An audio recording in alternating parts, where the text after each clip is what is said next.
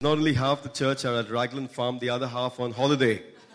So who are you? Okay, just kidding. Fantastic. Well, we are the church indeed. But no, we pray. We normally pray for people away, just for their well being and everything. And so, good to be here this morning. Amen. Well, we've been blessed over the last four weeks uh, as we went through the series uh, on living victoriously. How many of you really believe it, there was an impartation? You know? Okay. Wow, someone sent me something. Actually, not meant for this Sunday, but there you go. Thank you. Bless you, Andrew. So, I'm supposed to kind of bring it together today, summarize what we've heard, learned, received over the last uh, couple of weeks. You know, April started off by the whole concept of being consecrated, being willing to be made be willing, or however you put that. Amen. To allow the Holy Spirit to bring us to a place where we say, Not my will, but yours be done. To have all of me. And remember, the title of this series is Living Victoriously. And, and quite ironically, the whole concept of victory begins with us saying, We're yours, Lord. The more we give of ourselves to Him, the more of His victory we can see manifest in our lives. And so it started with consecration. Then Stuart came in week after that, and he brought in the whole powerful element of intimacy because that's another building block. That's the foundation in us seeing the goodness of God in our lives. You have consecration, you've got intimacy, and then last Sunday, Phil spoke about our wills. And you realize that as we journey on seeing God's blessings in our lives, we're realizing more and more it's us giving ourselves to Him. How amazing that is. You know, we may have thought, let's bring our pens with about you know, get about 15 keys to, to seeing success. But it all boils down to saying, Lord, the more I can give you myself, the more I can see your glory, your power manifest in my life. And that's exactly what I want to share this morning, kind of bring it all together. And I want to actually leave you with three statements. Three statements. And I pray as you simply hear these three statements, it will be revelation to you. Because we know the Bible says, man shall not live by bread alone, but every revelation that proceeds from the mouth of God. Every word that we hear and becomes life to us brings transformation. Three things over the years, you know, as the Bible says, work out your salvation. And as I've been working out, working out simply means unpackaging, understanding this great work that God has done in our life. Because on day one, we make a decision to following Jesus. But if we realize there's so much attached to it, so much of blessing, so much of you know wonderful adventures and mysteries to unpackage, and as we work out our salvation, the Lord teaches us a few things. And over the years, the Lord taught me a few things about what it means living in victory. And it, for me, it boiled down to three key statements. And we can go home after I mention those three statements. But of course, because Sunday morning you want a little bit more, I'll just say a few words around those three statements. But honestly, those three statements are enough. Not just hearing it, but let it, letting them become revelation deep inside of us. Of course, it's interesting to also, before I go into those three statements, is to ask ourselves, what does victory actually mean? You know, that's important to understand. Because we can talk of victory, and each of us will have a different understanding of what victory needs to look like. You with me? So I thought maybe just give a few, a little bit of definition to what are we talking about when we say living in victory. And I thought for a minute, let me open it up to all of us here this morning. What do you think living in victory means? Come on, shout out a few answers. Living in victory. Overcome. Fantastic. What else? Being free. Love, fantastic. Awareness of His presence, wonderful.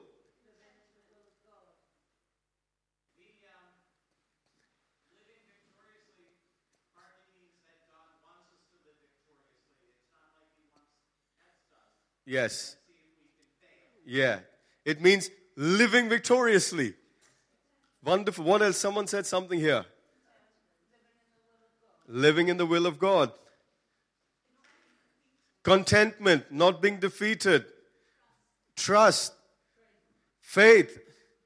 Wow. Get up when you get knocked down. Enjoy the life that God has given us. Wonderful. And it's all this that makes and puts together a definition of what living victoriously means for a Christian. Because if you put the same question to someone in the world, they may have a different concept of what victory looks like. But for a Christian, it means I, I, I tried to get a very concise uh, definition, which is hard to find these days. But I looked at gotquestions.org. Anyone checks that website? It's a good website, gives you a little bit of. So, this is what they say victorious Christian life is all about. They say the victorious Christian life is a life lived in triumph over everything in the world the lust of the flesh, the lust of the eyes, and the pride of life. So that's one part. And we all know where, where there is all these things of the world, it quenches our ability to enjoy the good life God came to give us. Lust of the eye, lust of the flesh, pride of life, bondages, sins, all these different things darkness takes away the joy of the victorious life. And so they put the first statement down by saying, it's a life lived in triumph over everything in the world the lust of the flesh, the lust of the eyes, and the pride of life. 1 John 2 16. It is also the conquering of fear, knowing God's peace. The world needs peace. And as children of God living in the victorious life, we have peace. And as someone put out their third statement, it is the perseverance through trouble or hardship or persecution or famine or nakedness or danger or sword, showing us to be more than conquerors through Christ who loved us. In other words, even in the midst of the trials and the tribulations, and we will talk about that this morning, Beulah and I, that trials and tribulations are part of the journey. You know, it's not eradicating trials and tribulations, but uh, having the peace of God even in the midst of them.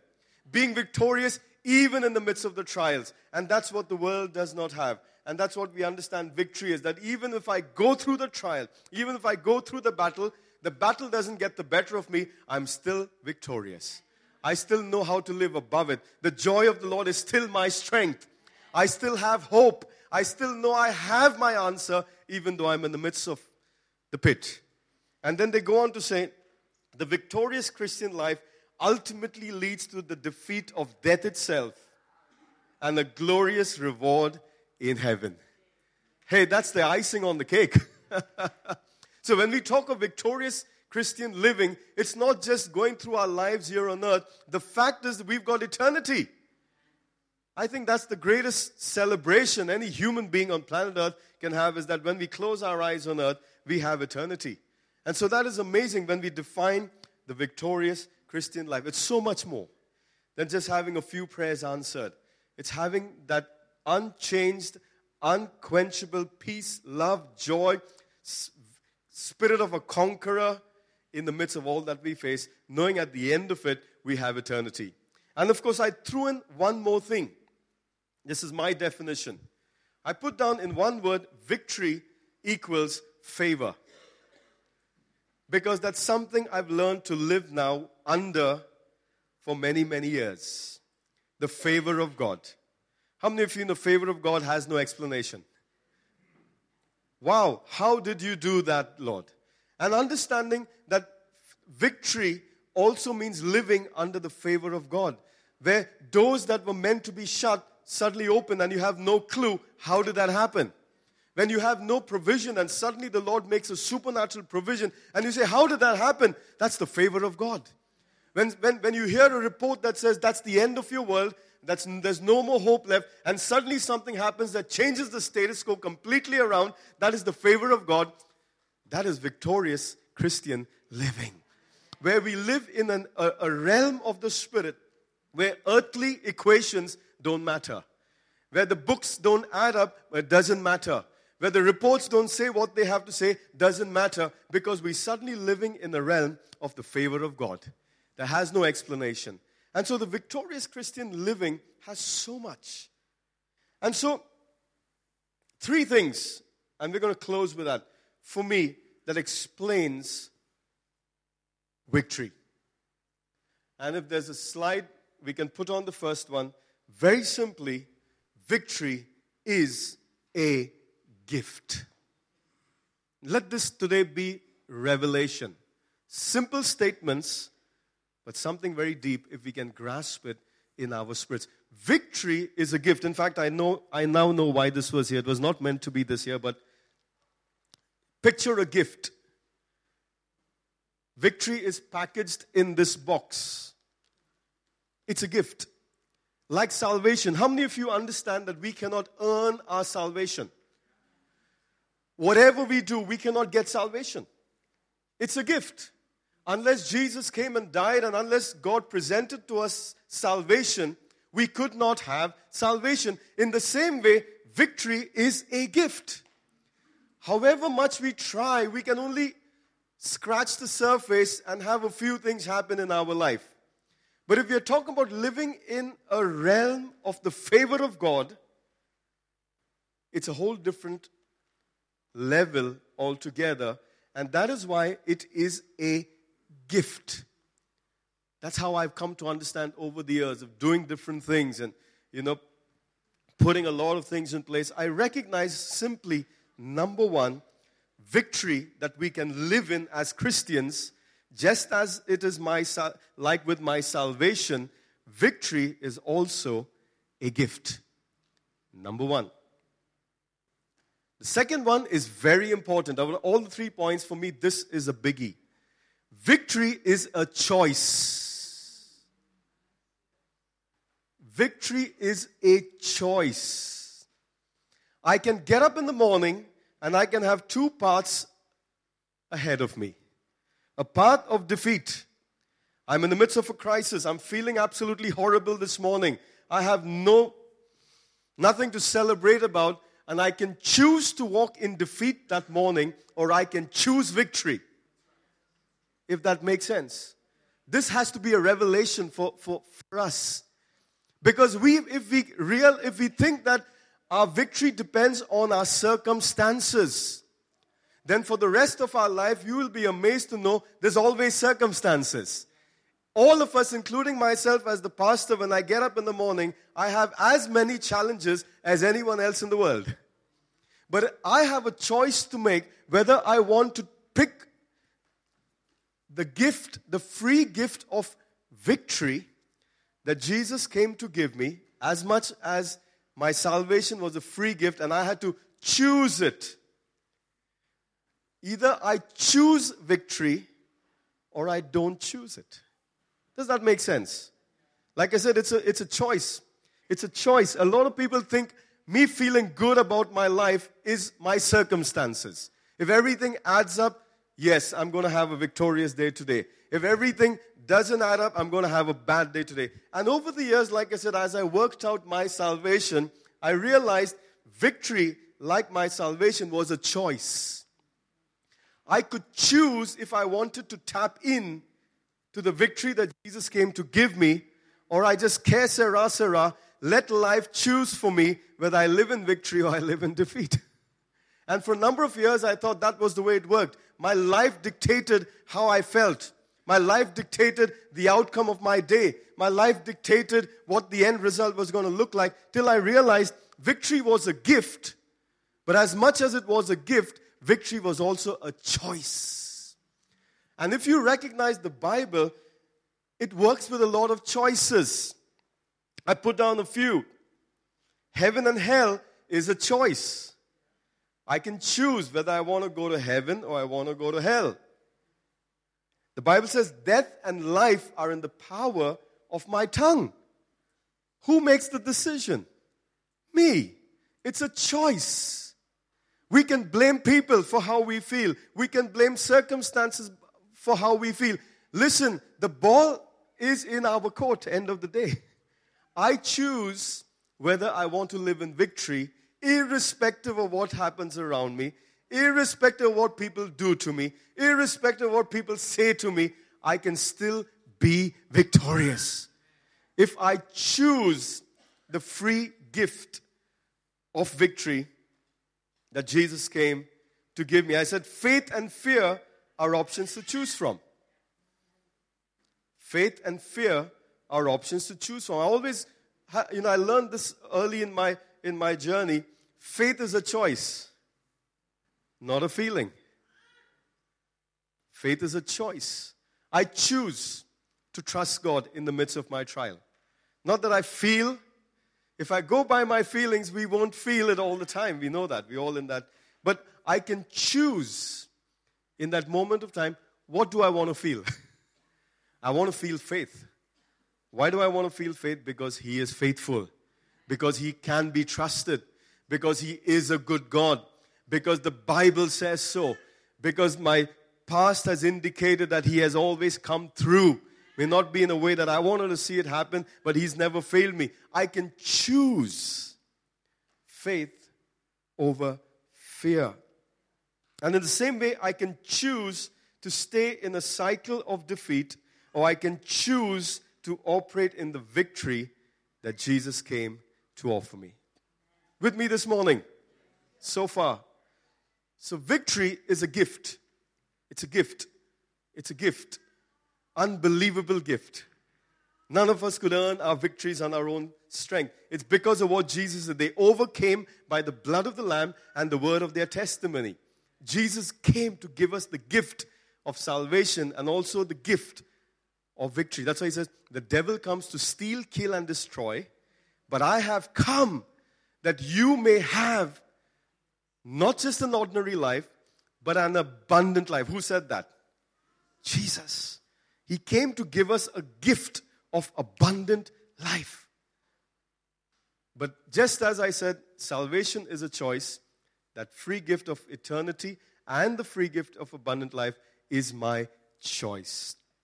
But now I'm going to tie it all up with the third statement after a coffee break. Just kidding. It's like the commercials on TV, they make you want to come back. In fact, I heard one of the churches that the, I actually know the pastor of, they have a coffee break between in, in the middle of the service. I don't even know how that works. But anyway, that was your commercial break right now. Number three, victory operates through grafting. Now, that's a term that not all of us might connect with, but if you're a gardener, anyone has green fingers? A lot of people understand what grafting is all about. Grafting. Hayden, do you know what grafting is? There you go. So he's an elder, he's intelligent. It's amazing. You can take a little piece of a plant, graft it into another plant that's in the soil. I wish I put some pictures up. I didn't have the time to do that. They kind of tape it together or tie it together. And presto, after a few weeks, what happens? That little twig that would have died if it was left in isolation has suddenly become part of the plant. Anyone seen that? We've all seen that. In fact, it's amazing how God's put this whole concept of life, even in nature. I've said this again and again because it fascinates me. You know, you can even, some, some plants, you can cut a leaf into four or five bits and plant the leaf into soil that's rich. And lo and behold, after a few weeks, that little piece of leaf, yes, becomes a plant again. There's something about grafting that makes all the difference between life and death. There's something about grafting that makes the difference between life and death. There's something about grafting that makes the difference between a defeated lifestyle and a victorious lifestyle. Grafting. Grafting. Not trying to make something happen, grafting. And we've been building on that the last couple of weeks on this series. Grafting into the presence of God, grafting into the will of God, grafting into a lifestyle with God. That is the difference And I'm going to build a little bit on this. Now, there's two interesting passages I want to read this morning. The first one is Psalm 1, verses 1 to 3, and that's put on the screens over there. It says, very well known, Blessed is the man who does not walk in the step with the wicked, or stand in the way that sinners take, or sit in the company of mockers, but whose delight is in the law of the Lord, and who meditates on his law day and night. In other words, he's talking about two different graftings. Two different graftings. Either I'm grafted day and night into the systems of the world, into the philosophies of the world, into the mindset of the world, into the practices of the world, or day and night I graft myself into God. I graft myself into God. Two, verse 1 gives us one, and verse 2 gives us two possibilities of what grafting can look like. That's why I said victory is a choice. victory is not circumstantial, victory is a choice.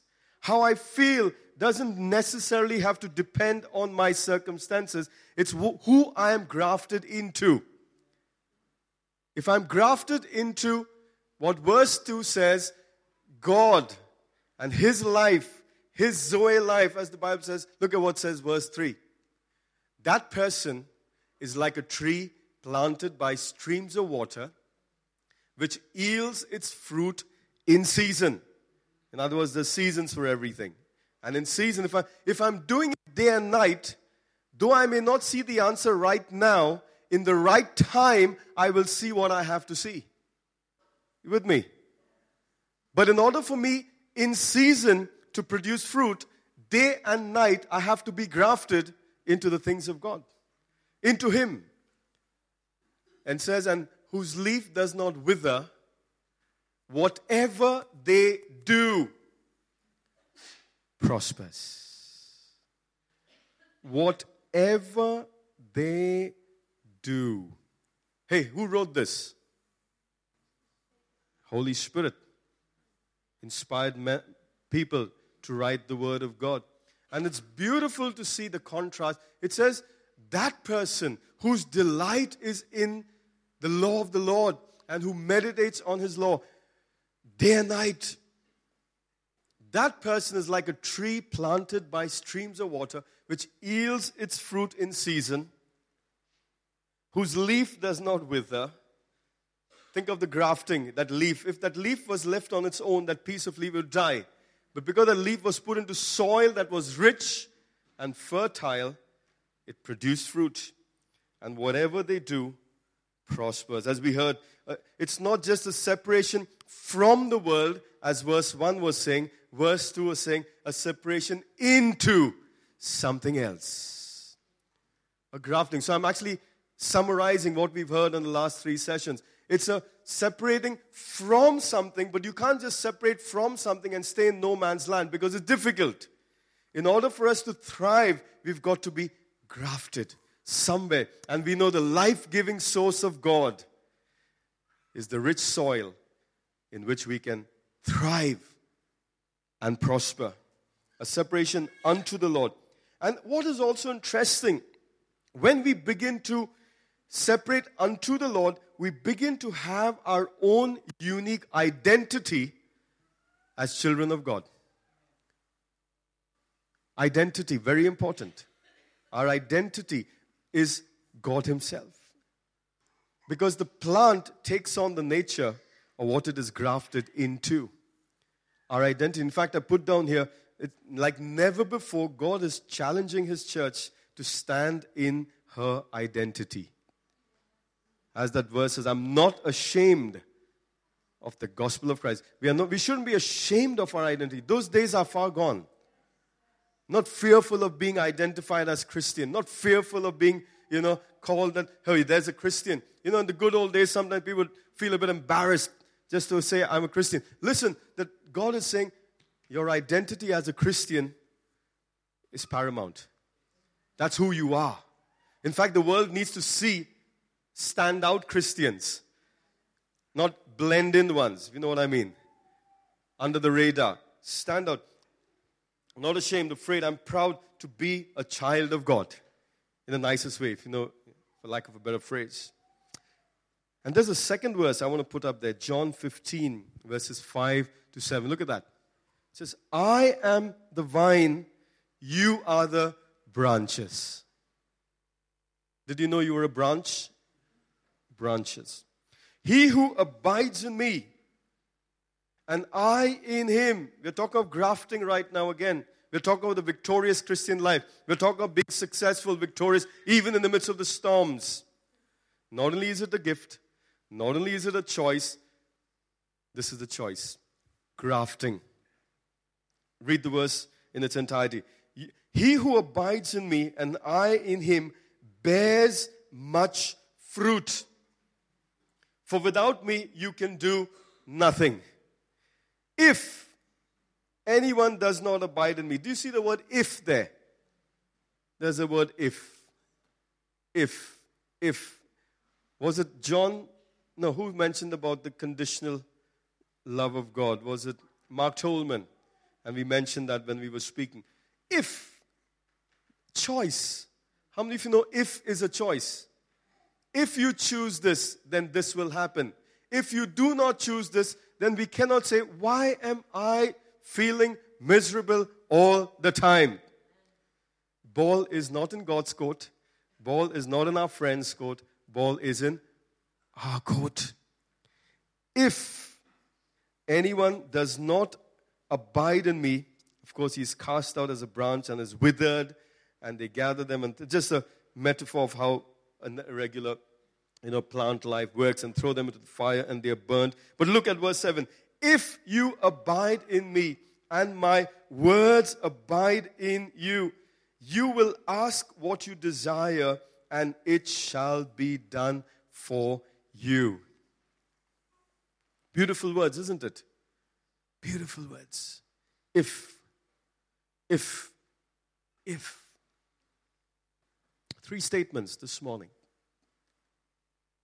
Victory is a gift. Think about it. All of us sitting here this morning can have access to victory. All of us. Isn't that good news? Some of us think only some of us have, only the pastors, the leaders, people who've got it all together, only they have victory. No, this morning the good news is everybody has access to the gift of victory.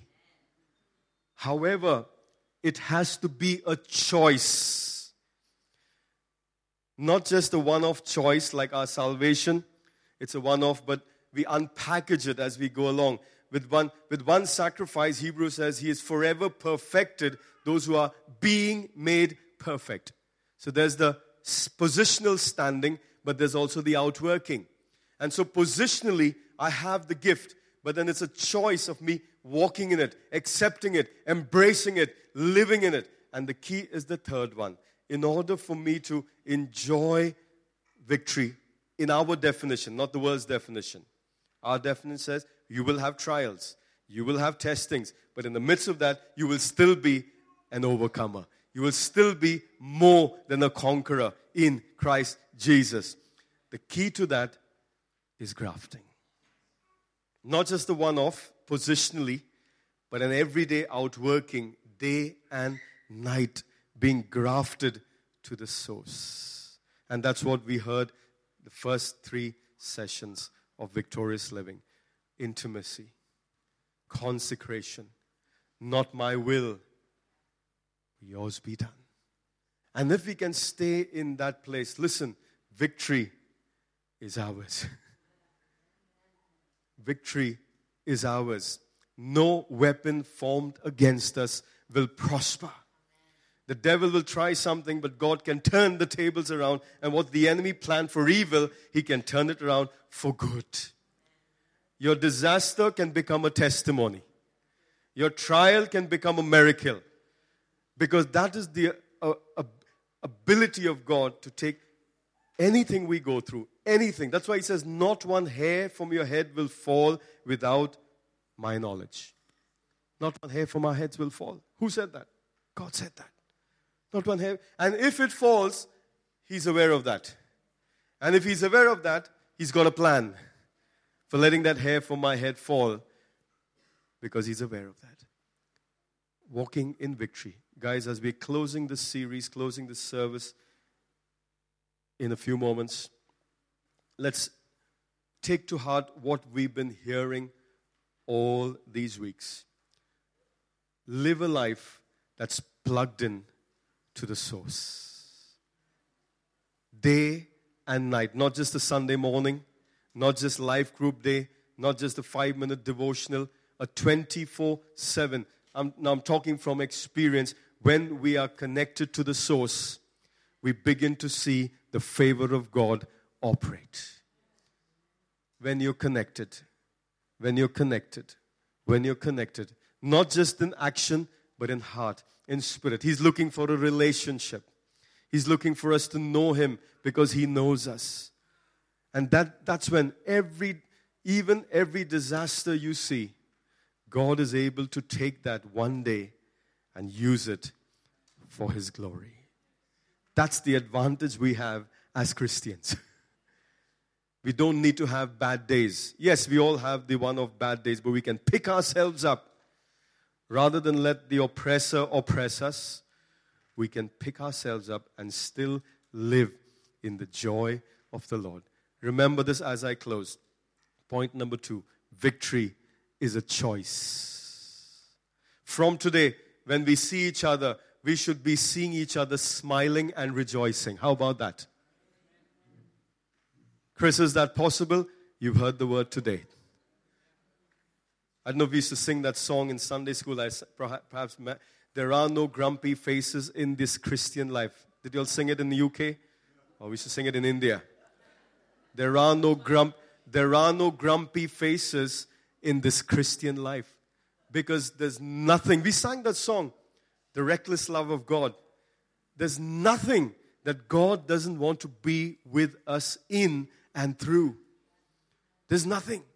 And if we're being grumpy because of the circumstances, it's because of the choice we've made not to pick up the box of victory, but to pick up the box of our circumstances and let that get the better of us.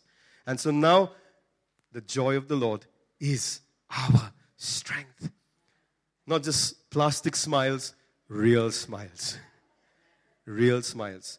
Listen, no Christian, no Christian, if they're connected to the source, I'm saying this in all honesty, no Christian who's connected to the source believes that the devil can defeat them. No Christian connected to the source believes that the devil, and even the little baby saying amen. Amen. There you go. Out of the mouth of babes, the Bible says. And so, guys, rooted, planted, grafted. Rooted, planted, grafted. I'm going to close with just one or two verses, yeah? Just I put, put down this morning. Helen, just give us a few. Just Helen, give us a few keys. The reason we did this series, guys, is because we love the body of Christ God's given us here. And we've been thinking that why should our beautiful people go through cycles of up, down, up, down, up, down through their Christian life? The reason we put this series together because we want you to enjoy this beautiful life that Jesus came to give you. That's why we put the series together. Not because a nice sounding title, because it's reality. And as we equip and as we empower, we want all our believers not just to enjoy the life, but when people in the world see our Christian, they'll say, What is it that you have? How is it that you're living victoriously? Don't you face the same trials that we face? And you'll say, Yes, I do. Yet in the midst of my trials, I have something and someone inside me that causes me to be more than a conqueror. Because I know my future, I know my destiny, I know what the outcome of even my trial, that in the end, because of my Jesus, it's going to end with good. And so, guys, don't just hear it this morning, let it become revelation. Let it become revelation. That if I am connected in intimacy, if I'm connected with a consecrated lifestyle, if I'm connected with saying, Lord, not my will, but yours be done, then we can actually see the abundant life of God manifest. No more cycles of up, down, up, down, up, down. Whatever happens circumstantially doesn't affect me spiritually, doesn't affect me in my victory. I'm still above.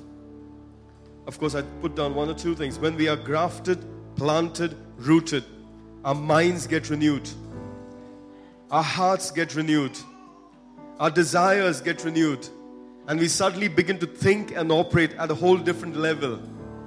We begin to think God's thoughts, we begin to feel God's feelings, we begin to pursue God's pursuits. And it's amazing when we begin to do that, we get a revelation of who He's made us to be and what He's called us to do. We're not just living then with that verse, give us this day our daily bread. We begin to move to a place where we say, let your kingdom come, let your will be done here on earth as it is in heaven. Suddenly we graduate from being baby Christians to being mature sons and daughters in the house of God. That's when we begin to understand our authority. If there's one thing I wanted to close with in terms of the series on living in victory, get a revelation of the authority you possess as a child of God. Authority, very essential. But authority won't come till we are grafted. I, sh- I shared a little bit about this at Gateway. Jesus moved in power and authority. Remember that verse? He moved in power and authority. In fact, Luke 4:36. They were all amazed and spoke among themselves, saying, What a word this is! For with authority and power he commands the unclean spirits and they come out. We have been given power and authority. Luke 9 1 and 2. Then he called his 12 disciples together and gave them power and authority over all demons and to cure diseases. He sent them to preach the kingdom of God and to heal the sick. Power and authority. Luke 10 18 and 19, he replied, I saw Satan fall like lightning from heaven. I have given you authority to trample on snakes and scorpions and to overcome all the power of the enemy. Nothing will harm you. He's given us authority to trample over the power of the enemy.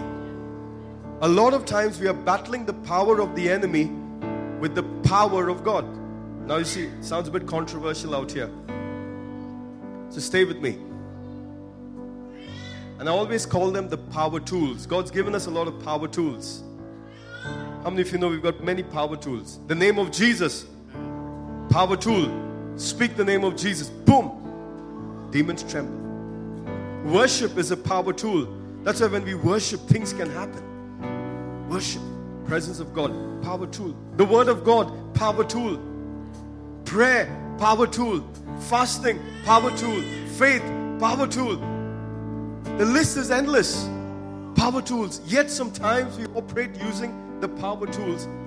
And we can all testify we've not seen a lot happen sometimes. Till one day the Lord said, You've got to operate in power and authority. And therefore, we need to get a revelation of the authority we carry as children of God. That's why the sons of Sceva, remember the story? Seven sons of Sceva, they tried to cast out a demon and they said, In the name of Jesus that Paul preaches, we command you to go. Did the demons go? In fact, they got a thrashing because they were trying to use a power tool without standing in the authority that Jesus gave them. It's important to understand we have authority.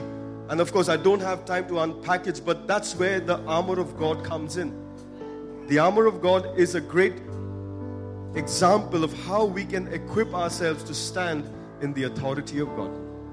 And then when we speak to the mountains, they begin to fall. Power and authority. And one of the one of the keys when I talk about the authority, maybe we do it at some point, the whole concept of what is the authority of Christ is being grafted. If I'm not grafted into him, I could have a policeman can have the best AK 47 But if he does not have his uniform or his badge on, he has no right to use the weapon. It's what he cl- is clothed with, his identity, that gives him the power to use his power tools. We cannot live a willy nilly life, as Psalm verse, that first verse said, and expect to see a great move of God. It's only when we are grafted. Relationship, consecration, intimacy, 24 7, day and night. Not my will, but yours. I've surrendered to you. That's when you walk, begin to speak power and authority. No devil can touch your home then. No devil can touch your life because you're standing in power and authority. Let's arise. I'm going to close in prayer.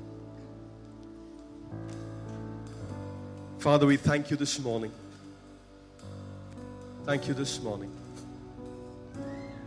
for what you've done for us.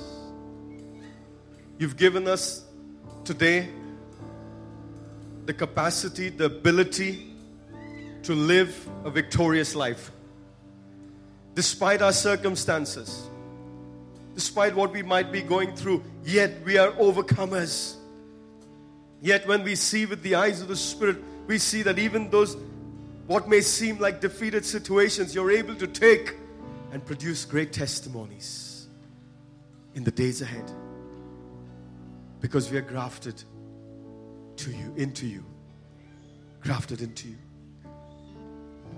Perhaps today, over the next couple of weeks, reflect over all that we've heard in the next over the last four sessions. May I remind you of erecting an altar. Because these are the days God is causing His people to move into glory. We heard that prophetic word earlier this morning. The days of glory are coming. The days of glory, the days of glory, the days of glory. And that's why the Lord is preparing His bride now to walk, to operate, to live in that realm of His glory. Where we're going to walk into dead situations, speak the life of God, and those dead bones will rise again.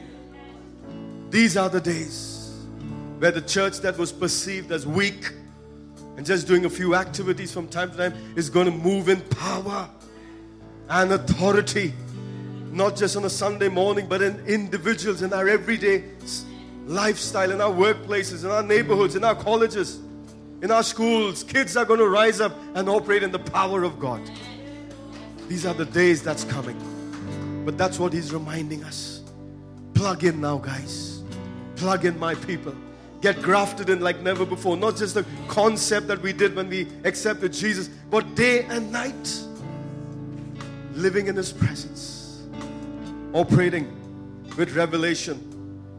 Holy Spirit, what are you saying right now? What are you directing me to do at 3 in the morning? What are you saying right now? I want to be tuned in to you so I can operate in that victorious lifestyle.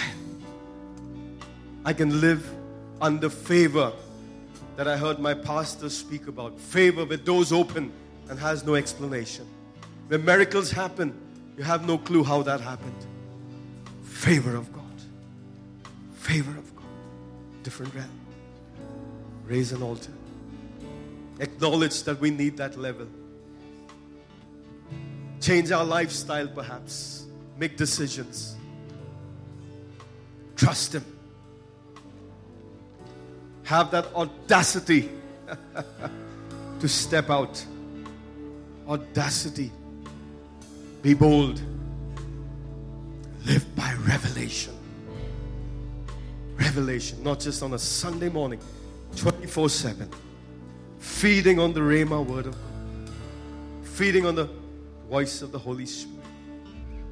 This morning, Father, we give ourselves afresh to you. Each of us, a living, walking, talking, dunamis filled child of God. One can chase a thousand, two can chase 10,000. The, the time is coming, you'll walk into meetings. I said this to our prayer team. You'll walk into meetings, corporate meetings, and you'll say, Thus said the living God. There are these days are coming. You're going to operate in a different realm. A different realm.